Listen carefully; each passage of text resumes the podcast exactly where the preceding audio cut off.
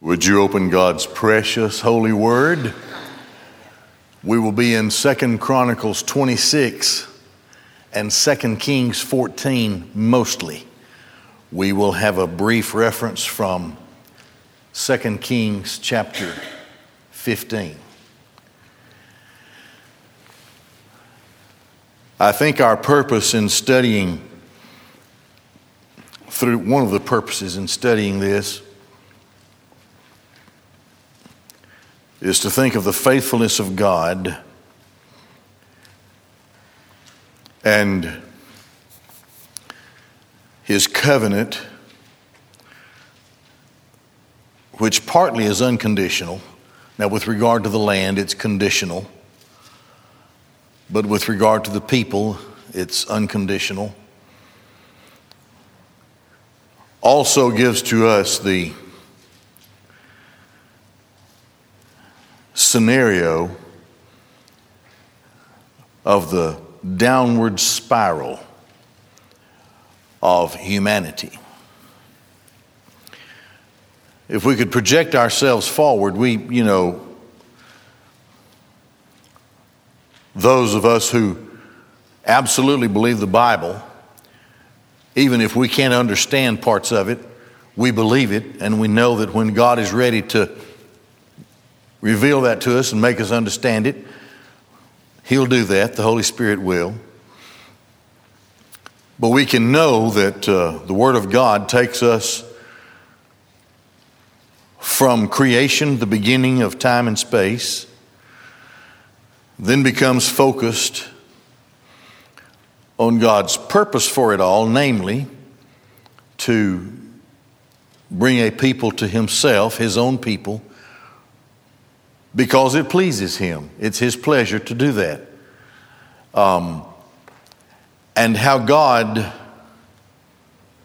deals with His people and with His strong arm holds on to His people all the way through, even into eternity. And so that, that account that we have in the Bible that takes us from the creation of all things carries us through to the consummation of all things and gives to us at the end of it, what we can sort of grasp. Even reading it, we can't grasp it completely. We're going to have to experience it, but we can know something of it when we read about it in the Word of God. Now, along the way, the fall of man, the purpose of God in every generation to call to Himself his own. This is an irrevocable thing and never stops all the way, even into the tribulation, never stops.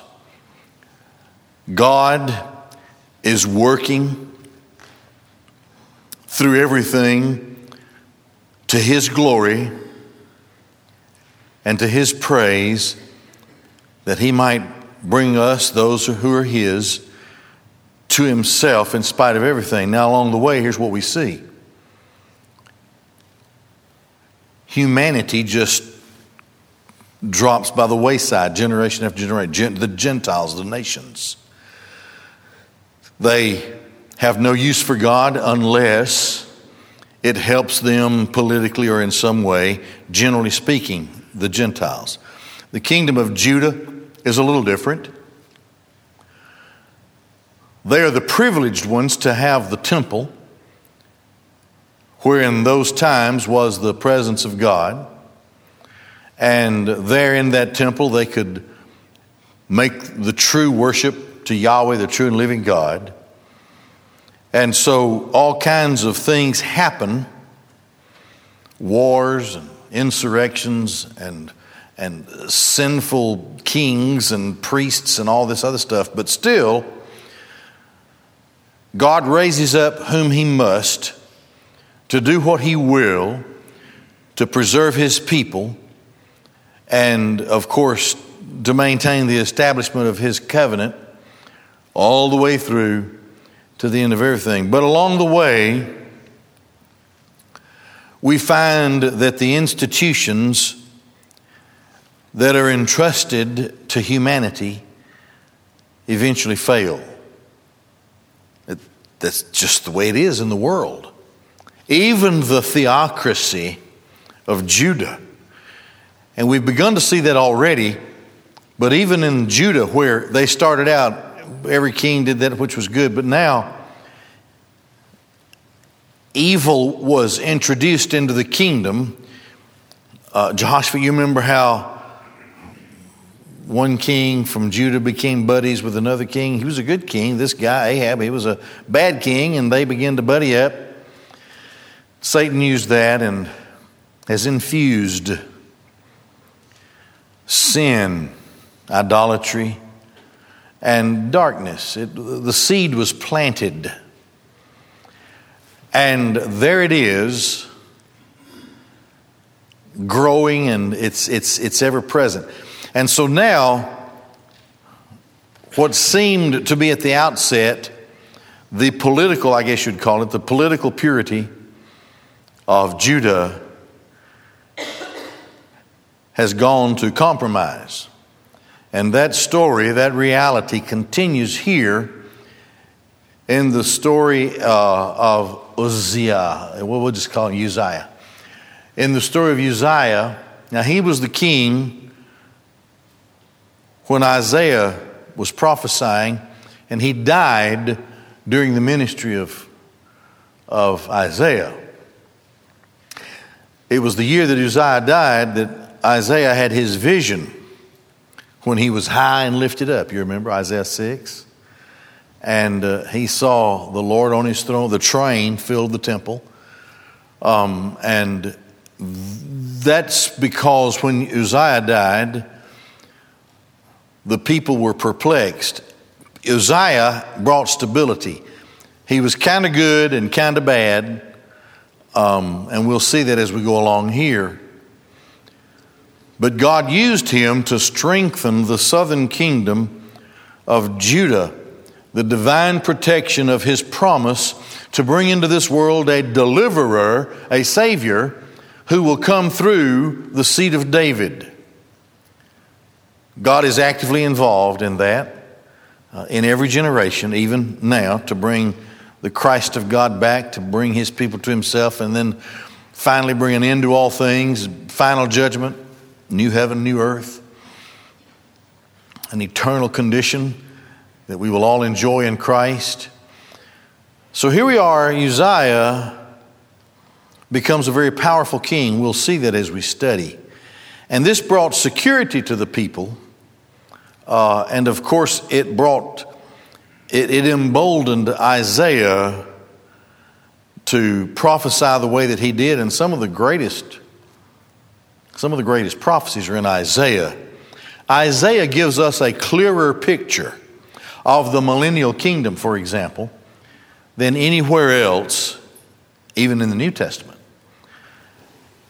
So there's all kinds of things to consider when we think of how God works through a king even when that king is seen to be sinful, yet God's purpose will not stop, and he will use that king in spite of the king's um, moral or, or spiritual direction. We see that too as we go along, go along here. So we're going to start in uh, Second Chronicles 26 and verse 1 as the king of Judah, Uzziah, comes to the throne and he comes under uh, this evaluation. It's also seen, and we'll go to that in Second Kings as we go along here as well.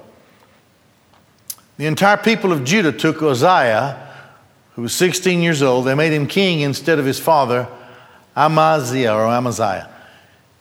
He built Elot and restored it to Judah after the king slept with his forefathers. Here's, here's what we're going to see we're going to see that this king, well, let me go to verse 3. Uzziah was 16 he became king. He reigned 52 years. That's a stable, that is a, a stable kingdom. And his mother's name was Jecoliah of Jerusalem. All right. So he reigns for 52 years. And as a good leader should, he attended both to foreign policy and to domestic policy. And this made him, and of course, his, if he was strong, that meant that his nation uh, was strong as well. So it starts out talking about how early in his reign he makes sure that his nation is secure. He restores uh, land to Judah after the, his father died. Now, reigned 52 years. And he did what was right in the eyes of Yahweh, as all that Amaziah, his father, had done. Okay. Am- Amaziah, Amaziah was partly good and partly evil. And so when the Bible says that Uzziah did the same thing, he starts out good, but he becomes evil. We're going to see why this is happening to the southern kingdom in Judah. But it goes back to the time when Jehoshaphat was king and uh, he, he buddied up to Ahab the king and Jezebel, and their children became, king, uh, became friends, and then their sons became. It's, it, you, you can see how this has a negative effect on the spiritual life of the southern kingdom of Judah, such that it will carry them all the way to the time when no king really does good in Judah, and finally they are enslaved by Babylon because of their sin. But we see it, we see, we've already seen how it started. This everything's fine when the king and the priests and the prophets keep the people focused on the worship, on the Torah, the law of God, and keep the people focused on their obligation and duty to worship Yahweh, the true and living God. But when in the least way they are allowed to observe and then be introduced to idols, foreign worship, which is, and we've talked about this so much, but it is so, it is so sensually attractive that it just draws, it just has this, it has this uh, dark side where it draws even the people of Judah into its grasp. And they really like that kind of worship, you know? So this, this has already started in the southern kingdom. So you have a king here starts out good, but he winds up bad. It was his custom to seek Elohim in the days of Zechariah who understood the visions of Elohim. And when he sought Yahweh, the Elohim, Yahweh God, uh, this caused him to prosper. He sought Yahweh and Elohim, Yahweh, the true God, caused him to prosper. When he sought Yahweh, he prospered. That's what it's saying here. All right, now here's how Here's the account of the same thing in 2 Kings, uh, beginning in chapter 14, verse 21. The entire nation of Judah took Azariah, who was 16 years old, made him king instead of his father, Amaziah. He built up Elat and restored it to Judah after the king had slept with his forefathers. Now, this same account jumps over to 2 Kings 15, verses 1 through 5. So we keep going here in chapter 15, beginning in verse 1. In the 27th year of Jeroboam the king of Israel, Azariah son of Amaziah king of Judah became king. 16 years old when he became king, he reigned 52 years in Jerusalem. His mother's name was Jechaliah, Jechaliah of Jerusalem. And he did that which was right in the eyes of Yahweh, like all that Amaziah his father did. However, this is bad. The high places were not removed the people were still slaughtering sacrifices and burning incense on the high places. So this was a this was a common occurrence. It is growing more common. The people's spiritual sensitivities are being dulled. by the fact that it stays there, and then more and more people are drawn into what's happening. The king could have stopped that. Other kings did, but he didn't. Some things he did good, he got a good start, but he did not stop the idolatrous worship that had come to be in the southern kingdom of Judah. It's this very thing that finally brings them down and causes them to be enslaved by Nebuchadnezzar and Babylon. Verse 5. Yahweh brought a plague upon the king.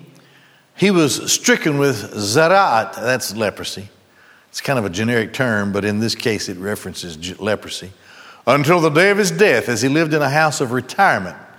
And Jotham, the king's son, who was appointed over the palace, judged the people of the land. Now, there's a little more detail to that in just a second when we go back to Second uh, Chronicles. But anyway, here's, here's, where it's, here's where it's leading us.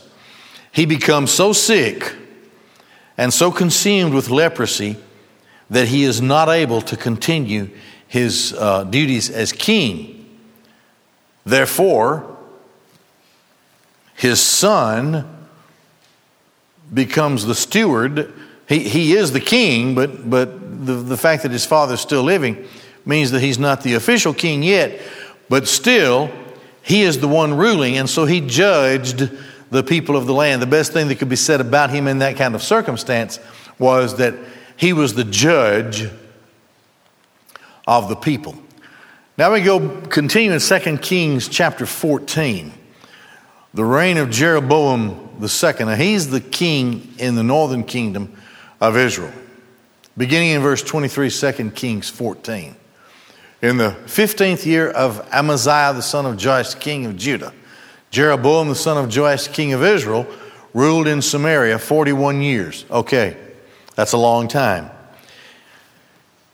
Kings, especially in the northern kingdom, generally didn't reign that long, but he reigned for 41 years. Now, his story and how Yahweh uses his story is interesting in the way that it's presented here in scriptures. And he did what was evil. They all have done that. Northern kingdom, kings. He did what was evil in the eyes of Yahweh. He did not turn away from all the sins of Jeroboam. That's the first one. No relation to him. Uh, the sins of Jeroboam, the son of Nebat, that he had caused Israel to sin. He, he permitted this uh, hybrid worship that had Yahweh in there somewhere but had practices and acknowledgments of other gods. Of course, that you can't do that. And this kind of thing followed the northern kingdom all the way to their complete demise. Jeroboam, he restored the boundary of Israel from the approach to Hamat until the Sea of Araba. Okay, Jeroboam builds a very strong nation. He builds a strong military. He builds a strong infrastructure. He builds a strong economy, and the people begin to prosper. You get this from reading Hosea and, uh, and Amos. According to the word of Yahweh, the God of Israel, which he spoke through his servant Jonah the son of Amittai, the, the prophet, who was from Gath Hepher. Now, what does it say? Jeroboam is succeeding according to the word of Yahweh. Frankly, no leader, national leader, king, otherwise, president, whatever, can really claim any credit for what happened in his rule, in his administration, in his reign. It is according to the word and purpose of Yahweh. And the whole thing in the whole world all of the alliances, all of the wars, all of the leaders, all of whatever history may say, is something over which uh, Yahweh presides because it is leading to the culmination of the finality of His calling His final people to Himself and then finally fulfilling everything that He promised to Israel. And that happens in the millennial kingdom. So this is this is why the world is going like it is. So regardless of who the president is, regardless of what he's doing, it's happening because it's the will of God and God is always up to something. So even today, people get frustrated with their leaders, but always praise God that He has never given up control of His universe, of His world, of His, uh, of, of, of His creation. Never has, never will. So then you'll notice here, now I say that because, and I've probably told you this before, but my first dissertation, my first doctorate was on the northern kingdom of Israel and its, its demise and the spiritual comparisons that are to be, to be made to well, back then it was 20th century, 20th century United States. And I studied a lot about Jeroboam II. Not much is said here about him, but uh, historically and what the prophets say uh, give us a pretty good view of what kind of king he was, how strong he was, and how strong he made the northern kingdom of Israel. And we're going to see why here in just a minute. Well, there it is in verse 26. Because Yahweh saw the affliction of Israel becoming increasingly severe. They had neither stored property nor free property, and they had no one to help Israel. So the northern kingdom, these, these greedy, evil kings, had been compromising themselves with false gods and with the people of false gods. And evil, when it's on the throne, always brings with it suffering for the people. And so now the people were really becoming downtrodden. So what does God do? He works through a king, even though an evil king, he works through a king according to his word to help the people overcome their affliction, the northern kingdom of Israel, to help the people to overcome uh, their affliction. They didn't have anything. But when you read Hosea and then Amos, after Jeroboam, toward the end of his reign, the people were very wealthy.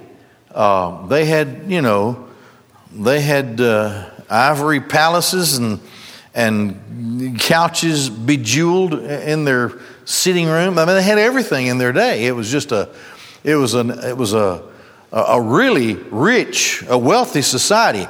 Thus, so that Hosea, God through Hosea would say, the more I increased them, the more they sinned against me. So as they became comfortable, here they are, being helped by Yahweh through a godless king but it's the power of Yahweh. And the people are being helped and they begin to they begin to have self-esteem again. They begin to they begin to be able to make a living and they begin to understand prosperity again, unlike what they'd seen in recent times. And God is doing this through that king, and it and it works out so well that in their wealth and in all of their free time, they totally forsake Yahweh. There's no knowledge of God. Hosea says, there's no knowledge of God in the land. And no, nobody's, nobody cares about scriptures. They don't care about the worship of the true and living God. They don't care about the Torah the law. They don't care about righteousness or morality. They give themselves over to everything that's wrong. And the blame is placed on the fact that Yahweh helped them and they were unthankful. And so they finally met their destruction at the hands uh, of Assyria. But this is why, verse 26, this is why, and verse 25, the word of Yahweh, this is why Jeroboam the second has strength and has the ability to properly lead his people. Yahweh causes it, even through Jeroboam the second, godless king, Yahweh causes it for the sake of his people. God loves his people. But the point is also made that in, in all that they are given, when they don't give thanks to the Lord, it goes back to Romans 1, really.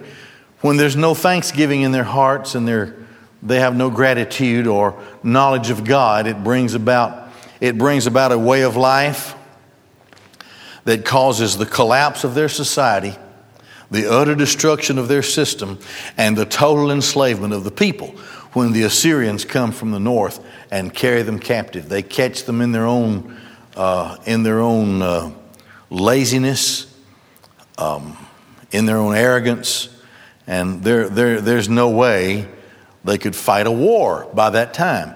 Now, Jeroboam II will have been dead for a while, and a couple of decades will pass, and about six different men come to the throne. After such stability, 41 years of Jeroboam II. And then they all start fighting over who's going to be the leader. Who's going to be the leader? They totally forget the people. They totally forget the nation. They totally forget the fact that they have a very strong enemy who stands ready to pounce on them, to come in, enslave them, and take everything they ever, ever had. They don't even think about it. They're just thinking about themselves, their pride, their arrogance. Um, they, who, who wants to be in charge? In total, and they lost. They lost everything. But back to this point, Jeroboam II is made to be strong according to the word of Yahweh. Because Yahweh wants to help the affliction, to help Israel overcome the affliction that this northern kingdom is suffering. And Yahweh did not speak to eradicate the name of Israel from under the heavens, He saved them through Jeroboam, the son of Joash. And the rest, you see, that's, that's about all that's said here about him.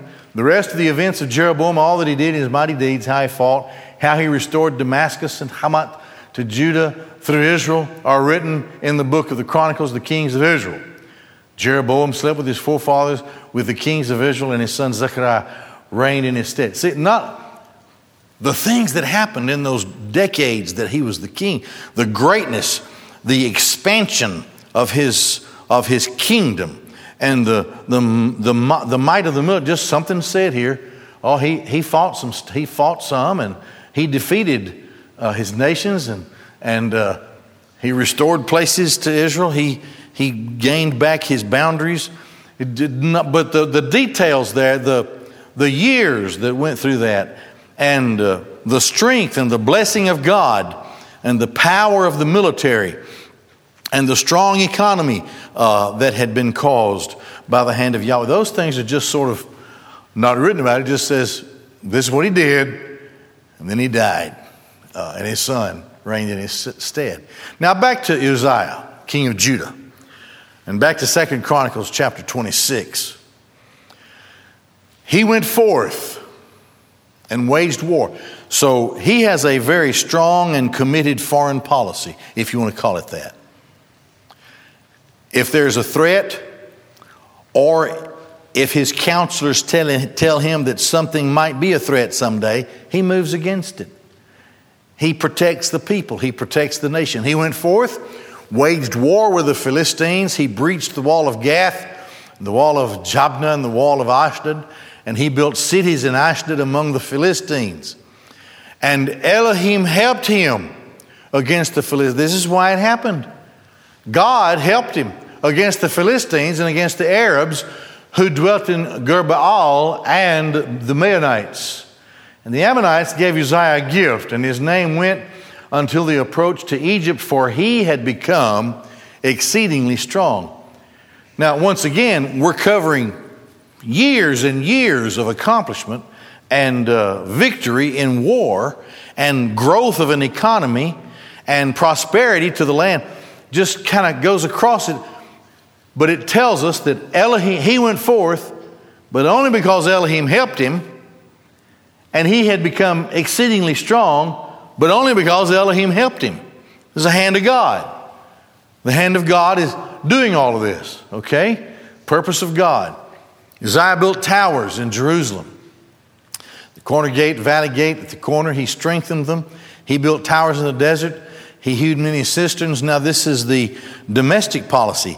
He brings, uh, he brings richness and, and water uh, and security to the land. For he had much cattle in the lowlands and the plains, plowmen, vine dressers in the mountains, and in the fruitful fields, for he loved the soil.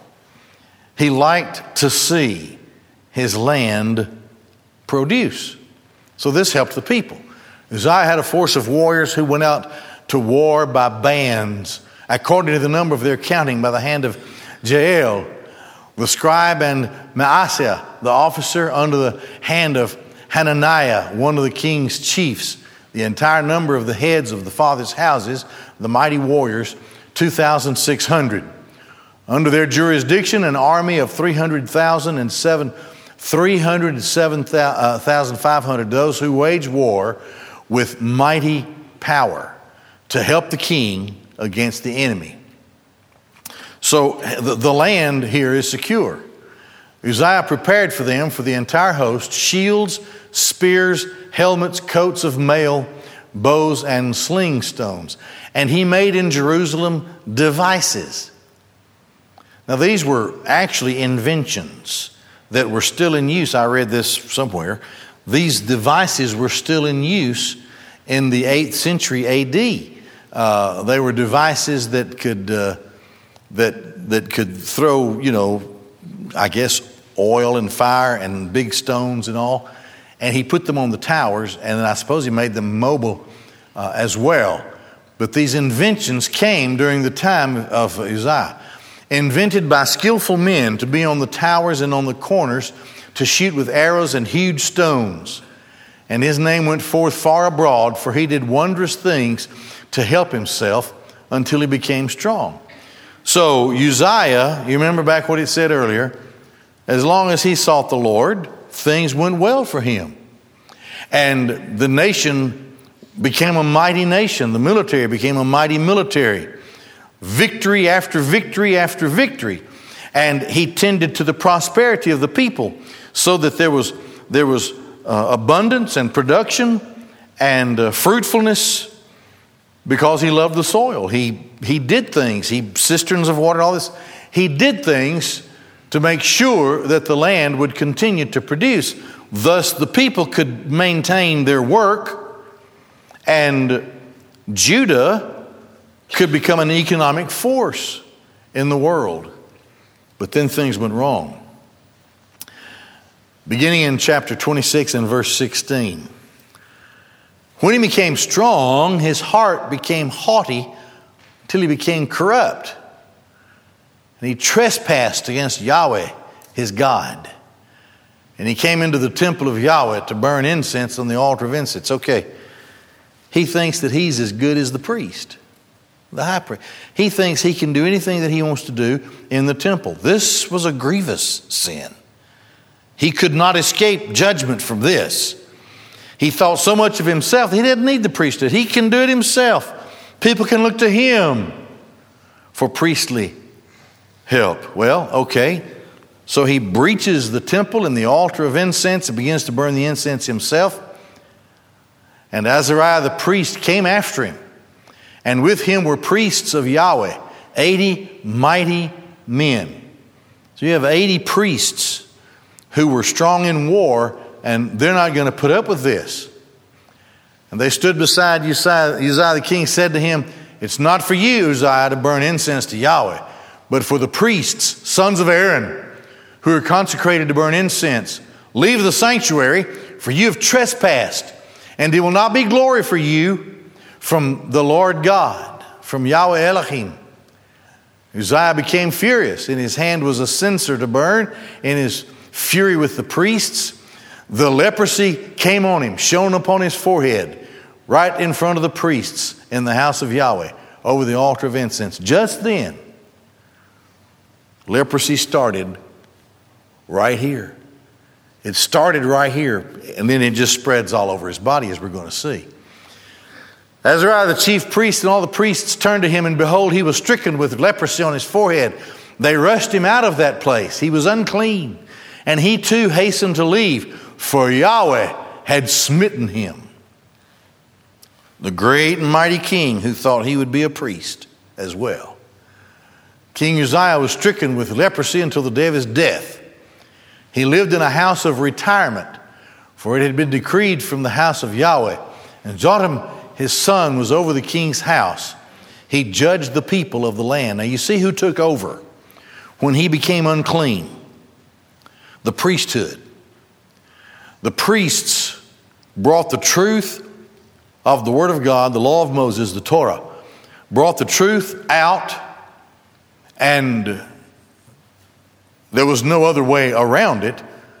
The king could no longer be the king, and his son would have to rule in his place. So he was known as the one who judged the people of the land. And now here's the count of death, the death of Uzziah. The rest of the events of Uzziah, both the earlier ones and the later ones, you see how his, how his, his life is divided into the early time of his doing good and the later time of his doing evil. Isaiah, the son of Amoz, the prophet, inscribed. Uzziah slept with his forefathers. They buried him with his forefathers in the cemetery of the kings, for they said, He is a Mezorah. Jotham, his son, reigned in his stead. And then back over to chapter 15, 2 Kings, verses 6 and 7. The rest of the events of Azariah and all that he did are written in the book of the Chronicles of the Kings of Judah. Azariah slept. Azariah is the same as Uzziah. Uzziah means the strength of Yahweh, and Azariah means Yahweh helps. And I'm sure there's a sermon in why each writer gave his view, but that's for another time. Azariah slept with his forefathers.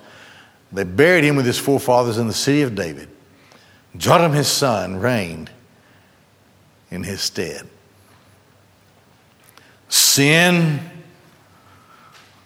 a little leaven leavens the whole lump, spoils everything. It continues and continues, and it's crawling through even the southern kingdom of Judah. As we move through Kings and Chronicles, we will see the demise of the northern kingdom and finally the destruction of the southern kingdom. Going to stop there. We'll have our deacon prayer time.